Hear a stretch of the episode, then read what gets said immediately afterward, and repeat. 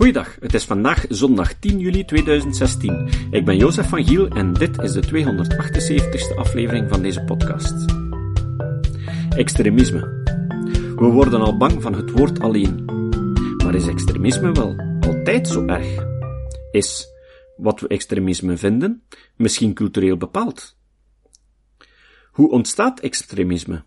Wat zijn de mechanismen die dit versterken of die dit kunnen temperen? Johan Braakman onderzocht dit en geeft er een lezing over. Wij mochten zijn try-out opnemen. Vandaag horen jullie daar het eerste deel van. Goedenavond allemaal. Goedenavond. En uh, welkom in dit stamcafé van Johan. Dus het is niet voor uh, pintjes te drinken, maar wel om te luisteren naar een interessante lezing van Johan. Um, achteraf kunnen jullie natuurlijk ook nog pintjes drinken en uh, zelf een nabespreking houden, want daarom heet het Skeptics in de Put natuurlijk. Dus we zijn in de put en we zijn sceptisch. En deze avond zal Johan voor ons een heel interessante lezing houden over een thema dat zeer actueel is. Je kan er niet naast kijken. Terrorisme, radicalisme, we worden ermee om de oren geslagen. En, uh, veel mensen hebben er een mening over natuurlijk. Met de sociale media, iedereen reageert, iedereen heeft een mening. Maar uh, moeten we er ook niet eens dieper over nadenken. Wat zijn de onderliggende oorzaken van die grote terrorismestroming en van waar dat onderscheid tussen de linkse mening en de rechtse mening en het radicalisme, waar komt dat nu eigenlijk vandaan? Ik denk dat we vanavond daar wel een, uh, een goede mening over zullen krijgen van Johan, met ook wat uh, onderliggende, onderliggend onderzoek natuurlijk. Uh, Johan, ik wens jullie heel veel succes en geniet van deze avond. Ja, goedenavond allemaal. Uh, dank u voor de uitnodiging voor de mensen van Skeptics in de Pub. Mag ik misschien nog aan toevoegen dat daar tijdschriftjes van Skep en zo liggen. Waarschijnlijk mogen die meegenomen worden. Hè? Ja. Dus dan ziet u eens uh, wat Skep voor een organisatie is en dan zal u zich waarschijnlijk snel lid maken. Ik ga niet al te lang praten, omdat Erik uh, moet er ook nog iets aan hebben. Dus, dus ik heb mijn wekker gezet om mij een beetje in toom te houden. Uh, we zien wel wat het geeft. Hè. Verder moet ik ook nog zeggen dat ik... Uh, ik geef zo lezingen over ja, verschillende onderwerpen en meestal op een bepaald moment, zo na een keer of 10, 20 of zo, begint dat wel een beetje te marcheren. Maar dit is de eerste keer dat ik over dit spreek. Dus het is uh, bij wijze van spreken een try-out. Dus je gaat dat misschien een beetje voelen, gevoeld bij mij aan het indekken, hè? dat het zo nog niet gestroomlijnd loopt en zo. Hm? Maar ik ben blij dat ik het hier eens uh, mag uitproberen, uh, bij wijze van spreken. Het is ook wel zo dat ik denk, je hebt het daarnet gehoord, er zijn allerlei opinies. Politiek links heeft een opinie, politiek rechts heeft een opinie, individuele mensen hebben alle, allemaal een opinie enzovoort. Ik kan een paar dingen overlopen natuurlijk. Ik denk eerlijk gezegd niet dat we op dit moment zo echt goed weten waaraan het ligt. Dat uh, mensen het soort terroristische daden plegen die wij nu zien, of, of zelfs ja, letterlijk zelf ook uh, meemaken dicht bij ons. Het is een complex fenomeen en je kunt niet zomaar je vinger leggen op één echte oorzaak. Elke oorzaak die naar voren wordt gebracht tot nu toe, uh, vind je altijd makkelijke uitzonderingen. Dus er is niet één oorzaak, er zijn meerdere factoren. Misschien ook niet zo abnormaal eer mensen tot uh, de opvatting komen dat het een geweldig goed idee is om zich midden in een groep mensen op te blazen. Zo, uh, ja, uh, daar zal wel niet één specifieke reden voor zijn, neem ik aan. En dat weerspiegelt zich ook wel in de wetenschappelijke literatuur daarover. En ook in de opiniepagina's van kranten en, en aan de toko ook enzovoort. Er zijn dus heel wat meningen. Dus ik geef u de mijne. Dat is niet mijn hyperpersoonlijke mening natuurlijk. Ik, uh, ik haal dat daar oh, in, in die bronnen waar, waarvan ik denk dat ze er verstand van hebben. Hè. Misschien eerst dit vooraf. Sommige mensen herkennen hier de Nederlandse filosoof Spinoza, 17e eeuw. En die man heeft veel wijze dingen uh, geschreven en gezegd. En dit is een uitspraak die ik graag citeer. Ik heb onophoudelijk geprobeerd om menselijke handelingen niet te ridiculiseren, noch te betreuren of verachten, maar om ze te begrijpen. Dat is een beetje mijn benadering hier ook, omdat het is natuurlijk een zeer uh, beladen thema, zeer emotioneel. Uh, mensen komen dan snel tot, ja, uh, bijna hysterische reacties enzovoort. Dat is allemaal niet onbegrijpelijk. Maar ik denk dat we daar op zich niet zoveel aan hebben. Dat is misschien even goed als uitlaatklep, omdat dat natuurlijk verschrikkelijk is. Wat er gebeurt, zo'n aanslag zoals in Brussel bijvoorbeeld, Parijs, Londen, Madrid, op de duur, begint de kookpot over te koken. Natuurlijk, en dan riskeren we domme dingen te gaan denken of zeggen of doen. En ik denk dus dat die uitspraak van Spinoza wel nuttig is. Het komt er vooral op aan om te begrijpen, wat gebeurt daar nu eigenlijk? Hoe, hoe komt dat nu? Dat is ook de beste invalshoek, denk ik, om er iets te kunnen aan doen. En om niet te snel, mijn moeder zegt vaak, uh, vroeger zei ze dat toch vooral, uh, nu, nu denk ze misschien dat dat geen zin meer heeft bij mij, maar op zijn wetters, je moet tot tiende taal. Hè. En daar zit wel wat wijsheid in ook, hè. dus uh, niet te snel onmiddellijk emotioneel reageren op, uh, op lastige kwesties. Dat, dat is uh, Spinoza. Goed. Ik heb hier tien minuutjes een paar saaiere dingen in zekere zin, wat meer academisch als het ware, om toch een beetje het pad te effenen, om toch wat te verduidelijken dat het een ingewikkelde, lastige kwestie is. Kan iedereen mij horen? Ook achteraan, ja. Op de goedkope plaatsen daar vanaf? ja, oké. Radicalisme en extremisme, en ook terreur trouwens, het woord terreur al even zeer, dat zijn begrippen die zich niet zo makkelijk laten omschrijven. Dat zijn zo van die woorden, iedereen gebruikt dat, uh, dat soort termen, en iedereen denkt dan wel te weten wat je daarmee bedoelt, maar als je een beetje vraagt wat, wat wil je er eigenlijk mee zeggen, dan blijkt dat nog niet zo simpel te zijn. Uh, het is zo dat radicalisme en extremisme, en dus in zekere zin zelfs de terreur die daar mogelijk uit voortvloeit, eigenlijk relatief is tegenover de norm. En die is natuurlijk zelfrelatief. Dat klinkt misschien een beetje ingewikkeld, maar ik bedoel, het hangt er een beetje vanaf wat uw positie is tegenover iets, om te bepalen of je iets als radicaal of niet radicaal vindt. Kijk, iemand die, laat ik een simpel voorbeeld geven, iemand die veganist is, vindt een vegetariër, die zo nu en dan ook wel vis eet, niet bepaald radicaal of extreem. Zie je? Maar iemand die alle dagen graag uh, biefstuk friet eet, uh, die vindt een vegetariër al behoorlijk extreem of radicaal. Dus in die zin is dat natuurlijk relatief. Wij positioneren dit soort zaken, of we zouden dat eigenlijk moeten doen, op de zogenaamde Gauss-curve. Een Gauss-curve, dat kent u, dat is zo'n klokcurve. Een belcurve zegt men ook in het Engels, genoemd naar de wiskundige Gauss. En wij positioneren ons voor allerlei zaken ergens op die Gauss-curve.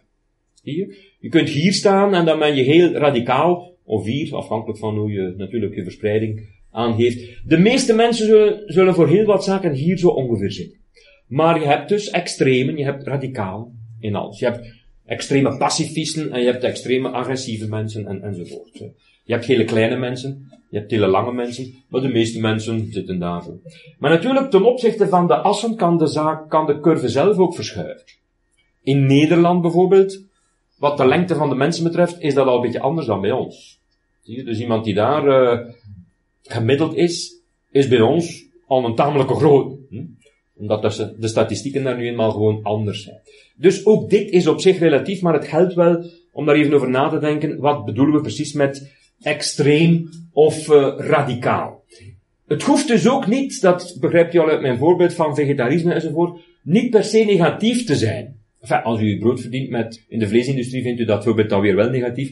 Dus ziet, ook dat is relatief in die zin natuurlijk. Hè. Maar denk bijvoorbeeld historisch aan de antislavernijbeweging, of de vrouwenrechtenbeweging, of, of de kinderrechtenbeweging, of de homorechtenbeweging enzovoort. Ooit waren dat zeer radicale standpunten. Waren het extremisten die dat naar voren brachten. Ja. Zelfs nu nog natuurlijk in sommige landen, als je homorechten bepleit, is dat extreem en radicaal. En, en er staat zelfs in 13 landen nog de doodstraf op. Hè. Dus sommige zaken zijn nu extreem, maar misschien ook weer later niet. Denk bijvoorbeeld aan een pleidooi voor het secularisme wereldwijd te verspreiden. Of het humanisme, of het veganisme enzovoort. Dat is nu natuurlijk wereldwijd gezien, en zelfs ook in westerse landen, in sommige westerse landen, zeer extreem. En zeer radicaal. Een, een uh, atheïstische humanist is in de Verenigde Staten een, een radicaal. Hm? Toch, toch in bepaalde kringen of in bepaalde staten. Dus, waar ik ook naartoe wil, is dat de problemen met radicalisme en extremisme niet noodzakelijk in het gedachtegoed op zich zitten. Ik heb zelf niet per se problemen met iemand die radicaal of extreem is. Het hangt een beetje vanaf waarover natuurlijk. Zie je? Ik heb daar zelf veel sympathie voor. Het is zien waarover, hè? nogmaals. Omdat historisch de dingen die wij nu goed vinden, en ik denk, fijn, wij, de meeste mensen hier aanwezig veronderstel ik, waren ooit radicaal. Hè? Homorechten, kinderrechten, vrouw, dat was radicaal. Hè? Mijn favoriete anekdote komt uit de 19e eeuw wat betreft vrouwenrechten. er was iemand in het parlement die voor dierenrechten pleitte, midden 19e eeuw in Engeland, pleitte voor dierenrechten, en men lachte dat weg met het argument, ja, dat begint met dierenrechten, maar waar eindigt dat? Voordat we het weet zitten we bij vrouwenrechten. en voilà, daarmee was de discussie ook, ook van de baan. Dus u begrijpt het punt. Hè? En nu vinden we dat natuurlijk volstrekt normaal, hoewel het uiteraard nog niet overal gerealiseerd is. Dus ik denk, radicalisme en extremisme op zich zijn termen die niet meteen negatief zijn, maar waar het over gaat natuurlijk is, als ze aanzetten tot handelingen die schadelijk zijn. Dan uiteraard wordt het potentieel problematisch, als ze onderdrukking in de hand werken, discriminatie, kindermisbruik, terreur uiteraard enzovoort. Dus dat wat wij nu ondemocratisch en onethisch noemen en wat in strijd is met de rechten van de mens, daar wordt het natuurlijk voor ons uiteraard een probleem. Nu maar kop, dat is ook voor ons. Ook dat is in zekere zin relatief. Voor alle duidelijkheid, ik sta daar heel sterk achter. Ik ben geen relativist of postmodernist, zoals men dat noemt. Ik ben heel erg voor de verspreiding van de mensenrechten en het humanisme enzovoort. Dus ja, de democratische centrale uh, waarden, de mensenrechten. Maar natuurlijk, ja, wereldwijd gezien zit dat ook ergens op de houtcurve. En is dat ook relatief en voor sommigen ook uh, radicaal en extreem. Dus mijn algemene lijn van denken, voor mij geldt dat gedachten vrij zijn maar handelingen niet. Dus gedachten mogen extreem en radicaal zijn, maar handelingen zijn dat natuurlijk niet. Ja. Het recht op vrije meningsuiting moeten wij natuurlijk blijven garanderen. Waarom zeg ik dat hier nu? Omdat je natuurlijk het gevaar loopt, dat is die opmerking van Spinoza voor een deel ook, dat je dus zou reageren op wat we nu kennen, dus die terroristische aanslagen, door uh, allerlei verbodsbepalingen te gaan uh, installeren of wetten te gaan stemmen, die onder meer het recht op vrije meningsuiting zouden uh, verminderen. Dat is een probleem. Dat klinkt intuïtief misschien goed, hè? dus die haatpredikers, die internetsites, sluit dat, die Facebookpagina's, weet ik veel allemaal. Sluit dat, verbiedt mensen van dingen te zeggen. We hebben nog, mensen, nog dingen verboden. Bijvoorbeeld in Nederland, als ik me niet vergis, mag mijn kamp nog altijd niet gedrukt en verspreid worden.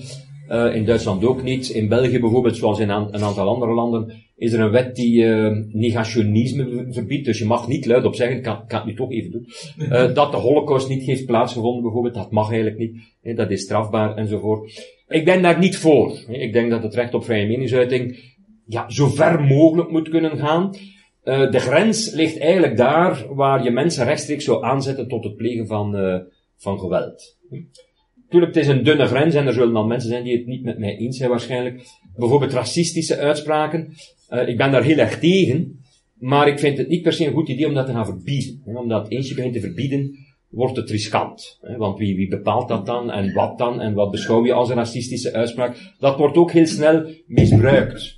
Bijvoorbeeld als je kritiek wil geven op het uh, beleid van Israël, uh, dan kan dat al snel ook als antisemitisch gezien worden en dan is dat racistisch, want dat antisemitisme is een vorm van racisme en dan mag je die kritiek al niet meer geven. Snap je? Dus je loopt risico's als je aan de vrije meningsuiting begint te sleutelen. En wij lopen nu het risico dat we dat een goed idee vinden. Dat dat een mogelijke goede invalshoek is om iets aan de terreur te doen. Dus radicale en extreme gedachten censureren.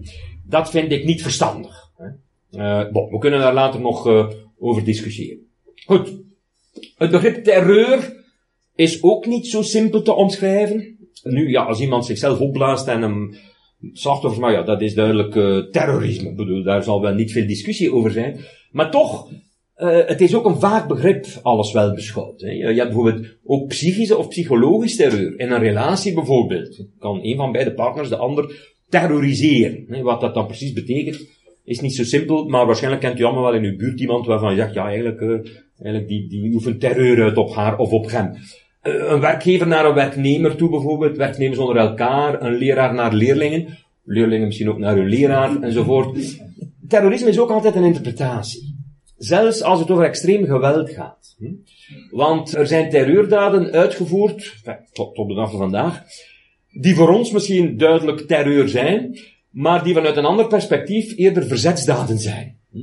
En de, de mensen die dat doen zijn dan helden en verzetstrijders uh, enzovoort. Als je in de jaren 30, 40 bij het verzet was, en uh, je pleegde een aanslag op een nazi-kopstuk, In zekere zin is dat een terroristische aanslag, hè? maar dat gaan wij nu niet zo uh, gaan interpreteren. En we gaan dat een heldendaad noemen. Dus, dus zelfs als het over extreem geweld gaat, ja, iemand doden of, of mensen doden, dat is nog, nog, nog niet zo eenvoudig dus om dan terreur specifiek te gaan uh, omschrijven. Staatsterrorisme is ook een begrip dat uh, bestaat, om het ingewikkelder te maken. Dat is dus terrorisme waarvan de staat zelf zegt dat het legitiem is. Vaak is het natuurlijk zo dat andere staten dat dan helemaal niet vinden. Hè? Dus een zogenaamd legitiem geweld van de staat tegenover de eigen burgers of burgers in andere landen. Meerdere landen, ook in het Westen, zijn er geregeld van beschuldigd. Van dus aan, zich aan staatsterrorisme te bezondigen, terwijl die staat zelf natuurlijk zich gelegitimeerd ziet of zag om dat te doen. Er zijn allerlei voorbeelden te bedenken. U kan er zelf ongetwijfeld uh, veel bedenken. Dus u begrijpt wat de pure feiten zijn. Iemand pleegt een aanslag en er vallen zoveel doden, bijvoorbeeld. En de interpretaties daarvan, van die feiten, dat is niet altijd gelijk aan elkaar. Hangt een beetje vanaf wat uw positie is, wat de context is. Historisch kan dat ook verschuiven. En ga zo maar door. Dus daar moeten wij toch wat rekening mee houden. Dus u begrijpt, ja, wat normaal is en abnormaal is, niet zo eenvoudig. Dus um, dat bemoeilijkt natuurlijk de discussie, maar in politicologie, criminologie, internationale politicologie enzovoort, is dit een soort discussies die je terugvindt en, en dat moet ook. Hè. Wat verstaan we er concreet onder? Wij denken nu natuurlijk spontaan uiteraard aan het zogenaamd islamitisch terrorisme, waar ik straks natuurlijk ook zal op focussen. Londen, Parijs, uh, uh, Madrid, uh, Brussel enzovoort ja, New York en, gaan ze maar door. Ja, Bagdad, er zijn natuurlijk heel veel voorbeelden.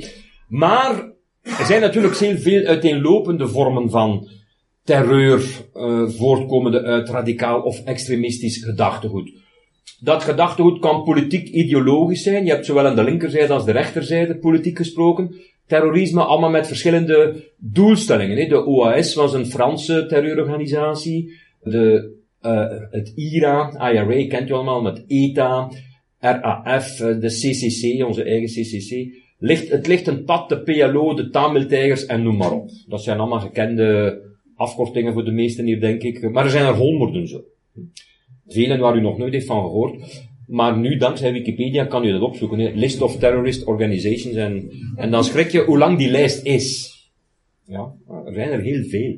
Ja, en alle landen hebben er gehad. Ook wij bijvoorbeeld. Hè, dus. Er zijn ook mensen die het op hun eentje doen. Er wordt soms gezegd dat er geen terrorisme gepleegd wordt door alleen, door mensen die volstrekt alleen de lone wolf theorie, je kent dat, die zou niet kloppen. Ja, er bestaan wel degelijk uh, terroristen die het helemaal in hun eentje doen. John Brown bijvoorbeeld was een, um, een abolitionist, dus iemand die zich verzette tegen de slavernij in de 19e eeuw en daarvoor aanslagen plegen. Ja, u bent waarschijnlijk wel automatisch geneigd van, ja, dat was dus een goede terrorist. Uh, ja, maar bon, dat is niet zo evident natuurlijk, hè, want uh, je moet dan ook nog weten, ja, op wie pleegde hij die aanslagen dan? Misschien op onschuldige mensen, misschien op minder onschuldige mensen. Dus het is al snel heel complex. Maar die deed dat in zijn eentje. Anders Breivik, hoef ik u niet uit te leggen, kent u natuurlijk. Hè. Dat is allemaal ergens vaag weg politiek of ideologisch uh, gemotiveerd of geïnspireerd. Soms is dat duidelijk, hè, van, van uh, de IRA, uh, het ETA, weten we behoorlijk goed wat ze willen. Van Anders Breivik bijvoorbeeld is dat eigenlijk vaag. Hè dat, kan zo diffuus zijn, hè, wat mensen motiveert om dat soort uh, dingen te doen. Je hebt anarchistische terreuraanslagen, of uh, door mensen die zich libertariërs noemen, dus dat zit in de sfeer van het anarchisme. Het anarchisme heeft een geschiedenis van terreur. Hè, dus ja, de, de, in de 19e eeuw, begin 20e eeuw, als men een anarchist afbeelde, dan was dat meestal iemand met zo'n bom in zijn hand, met zo ja, een lont die in brand stond, zo, en die ging die bom ergens zo. Dat was de definitie van een anarchist. Er worden nu nog terreurdaden door anarchisten gepleegd, maar je hebt ook sympathieke anarchisten. Hè? Uh, dus dat beeld is ondertussen wel wat vervaagd, zal ik maar zeggen, of milder geworden. Libertariërs zijn dus mensen die het lijkt op anarchisme, maar ze komen uit een andere invalshoek, die dus ook radicaal tegen de staat zijn. Hè. Die vinden dat mensen extreem vrij moeten kunnen zijn. Het bekendste voorbeeld, denk ik, hier is Timothy McVeigh. Kent u Timothy McVeigh nog? Dat was de man die de uh, grootste terroristische aanslag gepleegd heeft op Amerikaans grondgebied, vet vastgeland. Sinds uh, Pearl Harbor tot, tot de aanslag van Al-Qaeda natuurlijk van 9-11. Uh, heeft een overheidsgebouw in Oklahoma doen instorten en er waren 170 doden of zo. Enfin.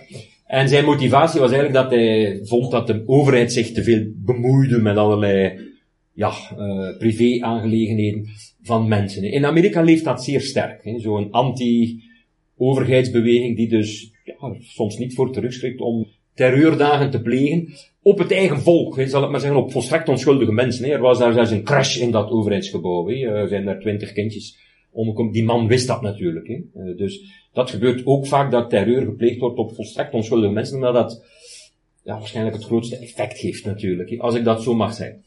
Je hebt aanslagen gemotiveerd vanuit bijvoorbeeld de Animal Rights Movement, vanuit extreme milieuactivisten, denk aan het ALF, het Animal Liberation Front.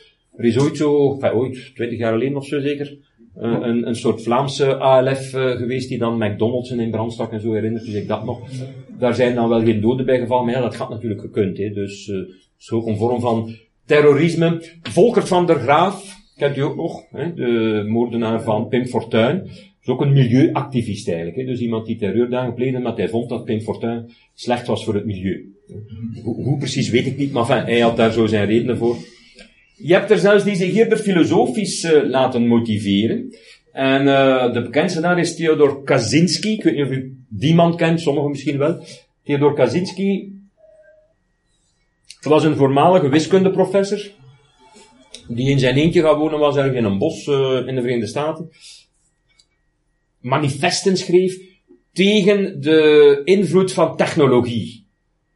Dus men heeft hem dan een ludiet genoemd, of een neoludiet, dat verwijst naar de ludieten, die in de 9e eeuw de spinmachines kapot sloegen en zo, omdat ze vonden, ja, uh, dat is een slechte vorm van vooruitgang, want die dingen nemen onze jobs af en zo. En uh, Kaczynski was ook iemand die vond, ja, dat gaat helemaal fout, die computers, weet ik veel. Hij was daar radicaal tegen. Uh, sommige mensen, als je zo zijn manifest leest, kun je daar wel sympathie voor hebben. En omdat technologie, ja, dat is soms ja, meer achteruit dan vooruit, ik begrijp dat ook ergens wel. Maar um, hij schreef die manifesten en hij eiste bij kranten, de New York Times en zo, dat ze dat zouden publiceren, zo over twee bladzijden, anders zou hij aanslagen plegen. Natuurlijk, die weigerden dat, want ja, iedere gek kan zomaar zijn schrijfsels opsturen naar de kranten en zo. En uh, het gevolg was dat hij wel degelijk aanslagen heeft gepleegd. En is dan jarenlang de meest gezochte terrorist geweest uh, in de Verenigde Staten. En die man handelde eigenlijk ook alleen en, en je zou kunnen zeggen, ja, dat, dat, dat is een, een techniekfilosoof, dat is een bestaande discipline, techniekfilosofie, maar iemand die vond dat het niet alleen bij abstractie mocht blijven, maar dat je ook echt de wereld moest veranderen. Zoals Marx al zei, je moet niet alleen de wereld, ja, je moet er niet alleen over nadenken, je moet hem ook proberen te veranderen. Dus die man dat nam dat ook nogal letterlijk, hoewel ik niet denk dat hij de wereld erg veranderd heeft. Sommige vormen van terrorisme zijn eerder ook onbestemd. In onze eigen ik zeg dat niet met sympathie. Uh, Bende van Nijvel bijvoorbeeld, ja, geen mens die eigenlijk weet wat het punt daar was, maar het was natuurlijk duidelijk terreur, uiteraard. Hè. Je hebt natuurlijk ook religieus gemotiveerd terrorisme, dus merk op, uh, want dat is waar wij nu aan denken. Uh, die, die, terreur die wij nu kennen, associëren we natuurlijk onmiddellijk met de islam, terecht denk ik, en dus wordt dat onmiddellijk ook gelabeld als religieus. Ik denk ook dat dat terecht is, voor een deel. Het, het, ik vind het irritant dat er zo vaak gezegd en geschreven wordt, ja, en met religie heeft dat niets te maken. Dat heeft iedereen al gehoord, misschien, misschien denkt u dat ook zelf. Uh, ik denk dat dat zeker fout is. Natuurlijk heeft dat met religie te maken. Maar niet alle terreur heeft met religie te maken, bedoel dat. Uh, het, Animal Liberation Front trekt zich van religie natuurlijk niks aan. De CCC ook niet, enzovoort. Maar dat wat we nu kennen, uh, natuurlijk heeft dat met religie te maken. Is het uitsluitend islamitisch? Nee, natuurlijk niet. Alle religies voor zover we kunnen nagaan, uh, kunnen zodanig radicaliseren dat ze tot het inzicht komen dat het een goed idee is om terreurdaden te plegen. Maar mensen hebben een beetje kort geheugen of kennen niet veel van geschiedenis, maar je hebt historisch uh, van, van alles voorbeelden. En ook wereldwijd. Religieus-christelijk, zelfs de Ku Klux Klan bijvoorbeeld was een religieus-terroristische beweging die aanslagen pleegde. Die kent u, hè? De Army of God, het verzetsleger van de Heer in Oeganda, Denk aan anti-abortusmoorden in de Verenigde Staten. Dat is allemaal christelijk geïnspireerd terrorisme. Je hebt hindoeïstische terreur, je hebt joodse terreur, enzovoort enzovoort. Ik ga daar niet te ver over uitweiden, maar uh, als u dat opzoekt, dan vindt u daar vele, vele voorbeelden van. Als u de geschiedenis van terrorisme bekijkt, dan ziet u, het is ook niet iets van vandaag. Of van, ook niet van de laatste 10 of 20 jaar. We hebben nu zo'n beetje een piek van, van ja, islamitisch geïnspireerd terrorisme, laat ik het nu voorlopig zo noemen. Maar zoals u uit dit soort studies kunt zien, de history of terrorism from antiquity to Al-Qaeda, dus vanuit de oudheid, van de oudheid tot heden. In de oudheid pleegden mensen al terreurdaden. Hè, met, met allerlei verschillende motivaties en om allerlei verschillende redenen. Maar nu, natuurlijk valt er niet aan te ontsnappen. Je moet gewoon naar de statistieken kijken. De meeste terreuraanslagen momenteel wereldwijd, 70% daarvan wordt gepleegd door Soenitische moslims. Er zijn ook nog altijd vele andere vormen van terrorisme, dus politieke, ideologisch enzovoort, die niets met religie te maken hebben of niks met het Soenisme te maken hebben. Dus u weet dat de islam kent natuurlijk ook stromingen, zoals het christendom, zoals alle grote religies. Het Soenisme is de dominante stroming en uh, van daaruit worden de meeste, ik mag dat misschien niet zo zeggen, ik moet zeggen, de meeste mensen die terreurdagen plegen zijn Soenitische moslims. Hè. Daarmee is niet gezegd dat dat precies de inspiratie is. Het is moeilijk, of, moeilijk om dat rechtstreeks verband aan te tonen. Als u zich dat zou afvragen, de meeste slachtoffers van de terreuraanslagen zijn zelf moslim. Dat is een argument dat sommigen gebruiken om te zeggen, ja, en dus kan het met religie eigenlijk niet veel te maken hebben. Want ze plegen vooral aanslagen op, op hun eigen mensen. Dat klopt niet, volgens mij. Zij plegen aanslagen op andere moslims, maar het zijn moslims die, die niet Soenitisch zijn. Of niet streng genoeg Soenitisch zijn, want daarbinnen heb je natuurlijk ook allerlei, het salafisme is niet hetzelfde als de doorsnee uh, als Mohammed met de pet, hè. Uh, die als je hem vraagt, wat, voor moslim ben je, die al eens moet nadenken. Hè? Uh, ah ja, Soenitisch. Dus daar zijn onderling ook zeer grote verschillen tussen. Zie je? Maar dus, de meeste aanslagen worden gepleegd op mensen die duidelijk tot een andere groep behoren. En er, zit daar ironie in, maar dat woord is misschien te, te lichtzinnig gebruikt hier. Natuurlijk dat, dat dus het bijna vanzelfsprekend is, en dat zal ik ook behandelen, dat zit in mijn lijstje van oorzaken, dat de terreurdagen zich dan op de eerste plaats richten tegenover die mensen die men als afvallig gaat beschouwen. Kijk, denk aan die eremoorden. Dat is nu een voorbeeld uit een andere context. Men vermoordt de eigen dochter. Daar zit een zekere logica in. Want dat de dochter van de buurman een korte rok draagt of bier drinkt of wat, dat, dat kan mij niet schelen. Maar mijn eigen dochter, dat kan mij wel schelen. Dus het is in uw eigen familie dat het dat de emoties het hoogst oplopen. En dat dus wat je als afvalligheid beschouwt, het strengst moet aangepakt worden. Volgende keer spreekt Johan Braakman over de oorzaken van extremisme. Het citaat. Het citaat van vandaag komt van Sadiq Khan. Khan is de nieuwe burgemeester van Londen. De kranten kopten toen de eerste moslimburgemeester. Maar dat lijkt me een erg reductionistisch etiket. Khan is de zoon van een Pakistaanse buschauffeur. Hij is islamitisch opgevoed, maar wat zijn religieuze overtuiging op dit moment is, is niet duidelijk. En het lijkt erop dat het niet zo belangrijk is. In ieder geval is het duidelijk dat hij de seculiere waarden onderschrijft. Hij heeft duidelijk gesteld dat hij de burgemeester van alle Londenaars wil zijn. In DS Weekblad het weekendblad van de Standaard, stond er een zeer interessant interview met hem. Het citaat van vandaag komt daaruit. Sadiq Khan zei, Eremoorden zijn moorden. Een gedwongen huwelijk is kidnapping. En voor genitale verminking is geen plaats. Hier niet en nergens niet. Tot de volgende keer. Deze podcast is het resultaat van het werk van veel mensen. Rick de Laat verbetert bijna al mijn teksten en maakt de meeste vertalingen. Emiel Dingemans verzorgt onze website en Facebookpagina. Ook Leon Korteweg en Stefan Sutens schrijven, vertalen of verbeteren soms artikelen. Leon onderhoudt bovendien het YouTube-kanaal van deze podcast. De muziek van de intro en de trailer heeft Nick Lucassen geschreven en soms maken we ook gebruik van muziek van Ad van Nederpelt, die ons zijn prachtige composities ter beschikking stelt. Dit was de podcast Kritisch Denken. Vergeet niet om alles kritisch te behandelen, ook deze podcast. Voor verdere informatie over deze podcast, links en voor de tekst, surf naar www.kritischdenken.info.